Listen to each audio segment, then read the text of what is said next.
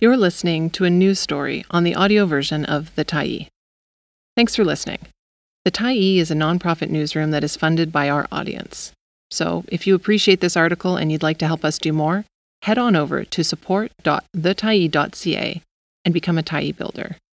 You choose the amount to give, and you can cancel anytime. How the Big Strike Advanced Working from Home. By Zak Vescera, May 11, 2023. The Public Service Alliance of Canada lost its bid to have the right to remote work enshrined in its new contract with the federal government. But experts say the proposed deal is a watershed moment that will support the increasing demand for the option of doing work from outside the traditional office. The issue was a key factor in the 12 day strike that affected more than 150,000 public servants. PSAC leaders wanted members to have a guaranteed right to work from home. And while they fell well short of that, observers say the deal they reached is a big win for remote work and a sign it's not going anywhere. It's a watershed moment for labor relations in the public sector and in the federal government, said Sheila Campbell, a professor at the University of Regina. I think this is going to signal a lot of things for labor relations across Canada as we move forward. Millions of Canadians began working from home in March 2020 as governments and businesses shuttered offices in a bid to prevent the spread of COVID 19. But today, many office workers see remote work less as a pandemic necessity and more as a perk. A study by the Environics Institute released in September found 78% of surveyed Canadians who worked from home preferred it to going into the office. About 76% of them thought their employers should let them keep working from home when the pandemic subsided. Before we had the evidence, a lot of the stories were about just how much of a hassle it was, said Andrew Parkin, the Institute's executive director. You had to get the right equipment and figure out how to use Zoom and work while your kids were learning online. But there was another side of that coin, Parkin said. Many workers who could do their jobs remotely never liked coming to the office. They enjoyed skipping the commute, and in some cases even moved out of major metropolitan areas to find cheaper housing elsewhere. And it was no temporary blip. In a series of surveys run with the Future Skills Center and the Diversity Institute at Toronto Metropolitan University, Parkin said remote work only got more popular. We didn't see it wearing off over time, Parkin said. That suddenly made remote work a priority for employees, including at the bargaining table.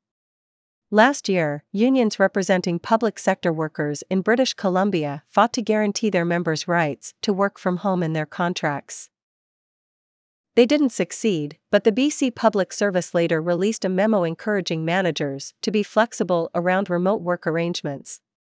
It also gave government workers the option of working from any office in their given department, opening recruitment up beyond the Greater Victoria and Metro Vancouver areas.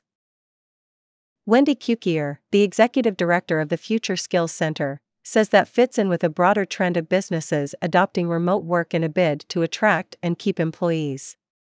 Young professionals, Cukier said, are especially likely to want the flexibility of remote work.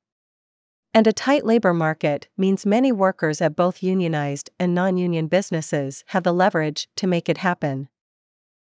She suspects that's why many federal public federal servants reacted with anger when they were ordered to return to the office for at least two days a week in late 2022, shortly before the strike began. The competition for talent is massive right now, and the public service have fallen behind, in some respects, because of flexibility, Cukier said. The deal struck by the PSAC does not guarantee any of the 150,000 workers who went on strike the right to work remotely. Instead, the Union and Treasury Board negotiated a separate letter of agreement that would require managers to decide if employees can work remotely on an individual basis, rather than making decisions as a group. It would also require managers to put their decisions in writing when they reject an application, and sets up joint departmental panels of managers and union officials to discuss how the remote work directive is being applied. Not everyone is impressed. The Canadian Employment and Immigration Union, SAC's largest member union, has told its members to vote against the deal. In an online letter, that union said the remote work provisions largely rely on the goodwill of the employer. Crystal Warner, the vice president of the CEIU's national executive, said her members had hoped for a much bigger breakthrough after proving they could work effectively from home for three years. She said the forced return to the office has gone poorly, with some departments not having enough desks and chairs for her members. We really felt like this round of collective bargaining washing to be the most opportunist chance we had to go for broke on this issue, Warner said. But she says the final deal still leaves the balance of power with department heads and managers, which she says was well below her members' hopes and expectations. Our members thought this was it. We were going to get it enshrined and we were going to do whatever it took, she said. Michael Wernick, the former top civil servant in the country, said the agreement contained compromises on both sides. He pointed out many federal public workers could never work from home because they work in jobs on military bases, First Nations, service departments, and other locations where they need to show up in person. But for those who can, the agreement appears to offer some options. We will have to see the fine print, but on workplace rules, the union didn't get it hardwired into agreements in a way that could be pursued as individual grievances, Wernick wrote to the Tyee. But they did get something, there will be widespread use of individual agreements, and managers will have to justify their decisions, and there are other recourse processes than grievances in the federal service. Campbell, who has studied the implementation of remote work at large public sector organizations like universities, says the changes the federal government agreed to are significant considering the size and scale of the bureaucracy. Big organizations, like big oil tankers, are hard to change direction, Campbell said. She said requiring managers to make decisions on an individual level will force them to explain why employees cannot work remotely. To me, that sounds like recourse for employees. If there seems to be a trend where decisions are not justified or reasonable or perhaps have not considered all of the relevant evidence or in many extreme cases are arbitrary decisions or prejudicial decisions, there's a place that employees can go, Campbell said. It's a lot better than what they had, which was nothing, she added. Regardless of how the federal deal plays out, Parkin said one thing is certain employees are going to keep wanting to work remotely. Werner agrees.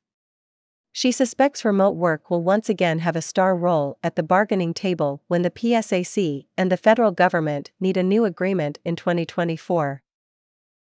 I think that not only have our members seen how well this model works for them, but I know that the employer has also seen it, Werner said. The issue isn't going away. Thanks for stopping by the Tyee today. Anytime you're in the mood to listen to important stories written well, we'll be here. And if you'd like to keep independent media going strong, head over to thetyee.ca and click on the Support Us button to pitch in. Finally, big, big thank you to all of our Tyee builders who made this story possible.